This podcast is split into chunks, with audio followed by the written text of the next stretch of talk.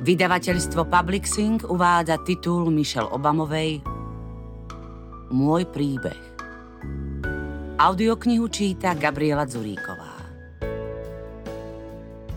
Môj príbeh. Michelle Obamová. Venované všetkým, ktorí sú súčasťou môjho príbehu. Ľuďom, ktorí ma vychovali, Frejžrovi, Marian, Krégovi a ďalším členom mojej početnej rodiny, mojim verným priateľkám, ktoré ma vždy dokážu povzbudiť, môjmu lojálnemu a zanietenému týmu, na ktorý som neustále hrdá. Láskam môjho života. Melí a Saši, mojim dvom zlatíčkam, ktoré sú zmyslom môjho života, a napokon Barakovi, ktorý mi vždy sľuboval vzrušujúcu cestu. Predslov Marec 2017 Ako dieťa som nemala veľké nároky. Chcela som psa. Chcela som mať dom so schodiskom, celé dve poschodia pre jednu rodinu. Z nejakého dôvodu som túžila po štvordverovom kombi na miesto dvojdverového kupé značky Buick, ktoré bolo pýchom môjho otca. Zvykla som hovoriť ľuďom, že až vyrastiem, budem detskou lekárkou. Prečo? Pretože som sa dobre cítila medzi malými deťmi. A tiež som rýchlo pochopila, že je to odpoveď, akú dospelí radi počujú. Fíha, lekárka, dobrá voľba. V tom čase som nosila vrkoče, komandovala svojho staršieho brata a za každých okolností som v škole musela mať najlepšie známky. Bola som cieľavedomá, hoci som ani presne nevedela, čo chcem dosiahnuť. Dnes si myslím, že jedna z najnezmyselnejších otázok, aké dospelí môžu položiť dieťaťu je, čím chceš byť, keď budeš veľký? Ako by dospievanie malo nejaký koniec. Človek sa jedného dňa niečím stane a hotovo. V doterajšom živote som bola právničkou. Bola som aj námestníčkou v nemocnici a riaditeľkou neziskovej organizácie, ktorá podporuje mladých ľudí v ich profesijnom raste. Bola som černožskou študentkou z robotníckej triedy na prestížnej univerzite, ktorú navštevovali prevažne belosy. Neraz som bola jedinou ženou, jedinou afroameričankou v miestnosti. Bola som nevestou, vystresovanou mladou matkou, žiaľom rozorvanou dcérou. A ešte donedávna som bola prvou dámou Spojených štátov amerických. V pozícii, ktorá oficiálne nie je pracovnou pozíciou, no predsa mi poskytla možnosti, aké som si ani nedokázala predstaviť. Bola pre mňa výzvou i pokorením. Cítila som sa v nej dôležitá i menej cenná a nezriedka všetko naraz. Len teraz si začínam uvedomovať, čo všetko sa udialo počas posledných rokov. Od chvíle, keď môj manžel v roku 2006 začal zvažovať kandidatúru na prezidentský úrad, až po chladné zimné ráno, keď som s Melaniou Trumpovou nastupovala do limuzíny a sprevádzala ju na inauguráciu jej manžela. Bola to jedinečná cesta. Ako prvá dáma spoznávate Ameriku v jej extrémoch. Zúčastnila som sa fundraisingových akcií v luxusných vilách, ktoré vyzerali skôr ako galérie a ktorých majitelia si potrpia na vane vyrobené z drahých kameňov. Navštívila som rodiny, ktoré počas hurikánu Katrina prišli o všetko a boli šťastné, že majú funkčnú chladničku a sporák. Stretávala som ľudí, ktorí sa mi zdali povrchní a pokryteckí, no stretla som aj takých, učiteľov, manželky vojakov a mnoho ďalších, ktorí ma udivovali svojou vnútornou hĺbkou a silou. A po celom svete som stretávala deti, ktoré ma rozosmievali a naplňali nádejou a ktoré obdivuhodne rýchlo dokázali zabudnúť na moje postavenie vo chvíli, keď sme sa spolu začali hrať v hline kde si v záhrade. Odkedy som neisto vstúpila do verejného života, Zažila som, že ma postavili na piedestál najvplyvnejšej ženy sveta. No aj to, že ma posmešne titulovali rozhnevanou čiernou ženou. Zaujímalo by ma, ktorá časť tohto slovného spojenia irituje mojich oponentov najviac. Rozhnevaná? Čierna? Alebo žena? Usmievala som sa pri fotení s ľuďmi, ktorí v televízii označujú môjho manžela otrasnými výrazmi, no napriek tomu chcú mať zväčšnenú spomienku s ním na Kozubovej rímse. Dozvedela som sa o osočovaní, ktoré sa šíri po internete, kde sa o mne spochybňuje úplne všetko. Dokonca ešte aj to, či som žena alebo muž. Jeden úradujúci senátor si robil žarty z môjho zadku. Dotklo sa ma to. Zúrila som. No väčšinou som sa snažila takéto veci odbiť s úsmevom. Ešte stále toho veľa neviem o Amerike, o živote, o tom, čo môže priniesť budúcnosť no poznám samu seba. Môj otec Fraser ma učil tvrdo pracovať, veľa sa smiať a držať slovo. Moja mama Marian ma naučila samostatne premýšľať a vyjadriť svoj názor.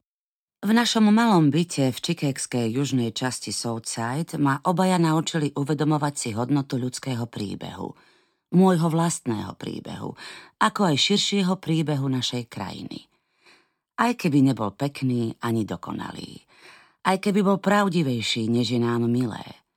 Máme a vždy budeme mať svoj vlastný príbeh. Toho sa môžeme chopiť. Osem rokov som žila v Bielom dome, v budove, kde je viac schodov, než dokážem spočítať, a k tomu ešte výťahy, bowlingová dráha a vlastné kvetinárstvo. Spávala som v posteli s talianskými prikryvkami. O jedlo sa staral tým prvotriednych šéf-kuchárov a servírovali ho profesionáli, akých nenájdete v žiadnej 5-hviezdičkovej reštaurácii alebo hoteli. Pred dverami postávali agenti tajnej služby so slúchadlami, zbraňami a nehybným výrazom tváre, ktorí sa snažili nezasahovať do súkromia našej rodiny. Svojím spôsobom sme si na to zvykli – na svojráznu vznešenosť nášho nového domova, ako aj na neustálu tichú prítomnosť cudzích ľudí. Bielý dom je miesto, kde sa naše dve céry hrávali s loptou na chodbách alebo šplhali po stromoch na priľahlom trávniku South Lawn. Je to miesto, kde Barak sedával v pracovni Treaty Room neskoro do noci a podrobne študoval dokumenty a návrhy prejavov a kde sa naša Fenka Sany občas vyšpinila na koberec. Často som stála na Trumenovom balkóne a sledovala turistov, ako si robia selfie a nakúkajú cez železný plot, snažiať sa uhádnuť, čo sa deje vo vnútri. Boli dni, keď som mala pocit, že sa zadusím, keďže naše okná museli byť z bezpečnostných dôvodov zavreté a ja som sa nemohla nadýchať čerstvého vzduchu bez toho, aby som nespôsobila zmetok. Boli tiež dni, keď som s úžasom sledovala kvitnúce biele magnólie, každodenný zhon spojený s výkonom vládnych záležitostí, okázalosť vojenských ceremónií. Boli dni, týždne i mesiace, keď som nenávidela politiku. A boli chvíle, keď ma krása tejto krajiny a jej ľudí tak ohromili, že som sa nezmohla na slovo. A odrazu bol koniec – hoci bolo jasné, že to príde, hoci posledné týždne boli plné rozlúčok a emócií, ten deň sám o sebe je len matnou spomienkou. Už len položiť ruku na Bibliu a zopakovať prísahu. Zatiaľ, čo sa nábytok jedného prezidenta vynáša von, nové zariadenie sa už stiahuje dnu. Stačí niekoľko dní a šatníky sa vyprázdnia a opäť zaplnia novými vecami. Ani sa nenazdáte a na nových vankúšoch už ležia iné hlavy. Nové osobnosti, nové sny. A keď sa to skončí, keď naposledy vykročíte cez prach dverí na najznámejšej adrese sveta, v mnohých ohľadoch vám nezostáva nič iné, než opäť hľadať samých seba. Porozprávam vám príhodu, ktorá sa stala nedávno. Bola som doma – v dome z červených tehál, do ktorého sme sa len nedávno nasťahovali. Náš nový dom sa nachádza v pokojnej štvrti asi 3 kilometre od nášho starého domova. Ešte sme sa ani poriadne nezabývali. V obývačke máme nábytok rozložený rovnako, ako sme mali v Bielom dome. Tu i tam sú porozkladané spomienkové predmety, ktoré nám pripomínajú, že to všetko bola skutočnosť. Fotografie z dní strávených s rodinou v rekreačnom zariadení Camp David, ručne robené nádoby, ktoré som dostala od domorodých amerických študentov, knihu s podpisom Nelsona Mandelu. Neobvyklé v ten večer bolo, že nikto nebol doma. Barago cestoval. Saša si vyšla s priateľmi. Mália, ktorá sa rozhodla nastúpiť na vysokú školu o rok neskôr, v tom čase žila a pracovala v New Yorku. Bola som sama, len s našimi dvoma psami, v tichom a prázdnom dome, aký som nepoznala za posledných 8 rokov. Bola som hladná. Vyšla som zo spálne a so psami v petách som zišla dolu schodiskom. V kuchyni som otvorila chladničku. Vytiahla som toustový chlieb a dva krajce som vložila do toustovača. Zo skrinky som vybrala tanier. Bude to znieť čudne, no skutočnosť, že si môžem zjať tanier z poličky bez toho, aby niekto iný nástojil, že to urobí za mňa, a len tak sama stáť a sledovať chlieb v toustovači, mi silne pripomenulo môj starý život. Alebo to bola iba predzvesť môjho nového života? Nakoniec som si urobila syrový toast. Plátky chleba som položila do mikrovlnky a zapiekla ich s hrubým plátkom lepkavého čedaru. Potom som vyšla s tanierom do záhrady za domom. Nikomu som nemusela oznamovať, kam idem. Jednoducho som šla. Bola som na boso, v krátkých nohaviciach. Zima sa konečne skončila. Na záhonoch pozdĺž záhradného múru práve začínali klíčiť krókusy. Vo vzduchu bolo cítiť jar. Sedela som na schodoch verandy a vychutnávala si teplo, ktoré sálalo z bridlicovej dlažby pod mojimi nohami. Kde si v diaľke začal brechať pes a moje psy, na okamih zneistené, zbystrili pozornosť. Mala som dojem, že to vnímajú ako rušivý zvuk, keďže v Bielom dome sme nemali susedov a už vôbec nie psy v susedstve. Toto všetko bolo pre mňa neobvyklé. Keď psi odbehli preskúmať opačný koniec záhrady, vo večernom šere som si dojedla toast a vychutnávala si svoju samotu. Nemyslela som na skupinu ozbrojených strážcov, ktorí aj teraz sedeli asi o sto krokov ďalej v našej garáži, kde mali na mieru postavené veliteľské stanovište, ani na skutočnosť, že si stále nemôžem len tak výjsť na ulicu bez prievodu členov bezpečnostnej služby. Nemyslela som na nového prezidenta a vlastne ani na starého.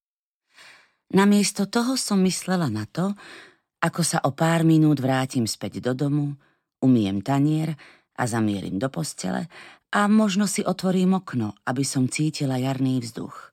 Bude to skvelé. Uvedomila som si, že ten pokoj mi poprvýkrát poskytol možnosť rozjímať. Ako prvá dáma som si koncom rušného týždňa už nevedela spomenúť, ako sa začal. No teraz začína vnímať čas inak. Z mojich dievčat, ktoré si do Bieleho domu priniesli bábiky Polly Pocket, deku prezývanú Blanky a plišového tigra menom Tiger, sú dnes tínedžerky. Mladé ženy s hlavou plnou plánov a vlastným svetonázorom. Môj manžel si zariaduje život po rokoch strávených v Bielom dome a naberá nový dých. A potom som tu ja, v našom novom domove a je toho veľa, čo by som chcela povedať.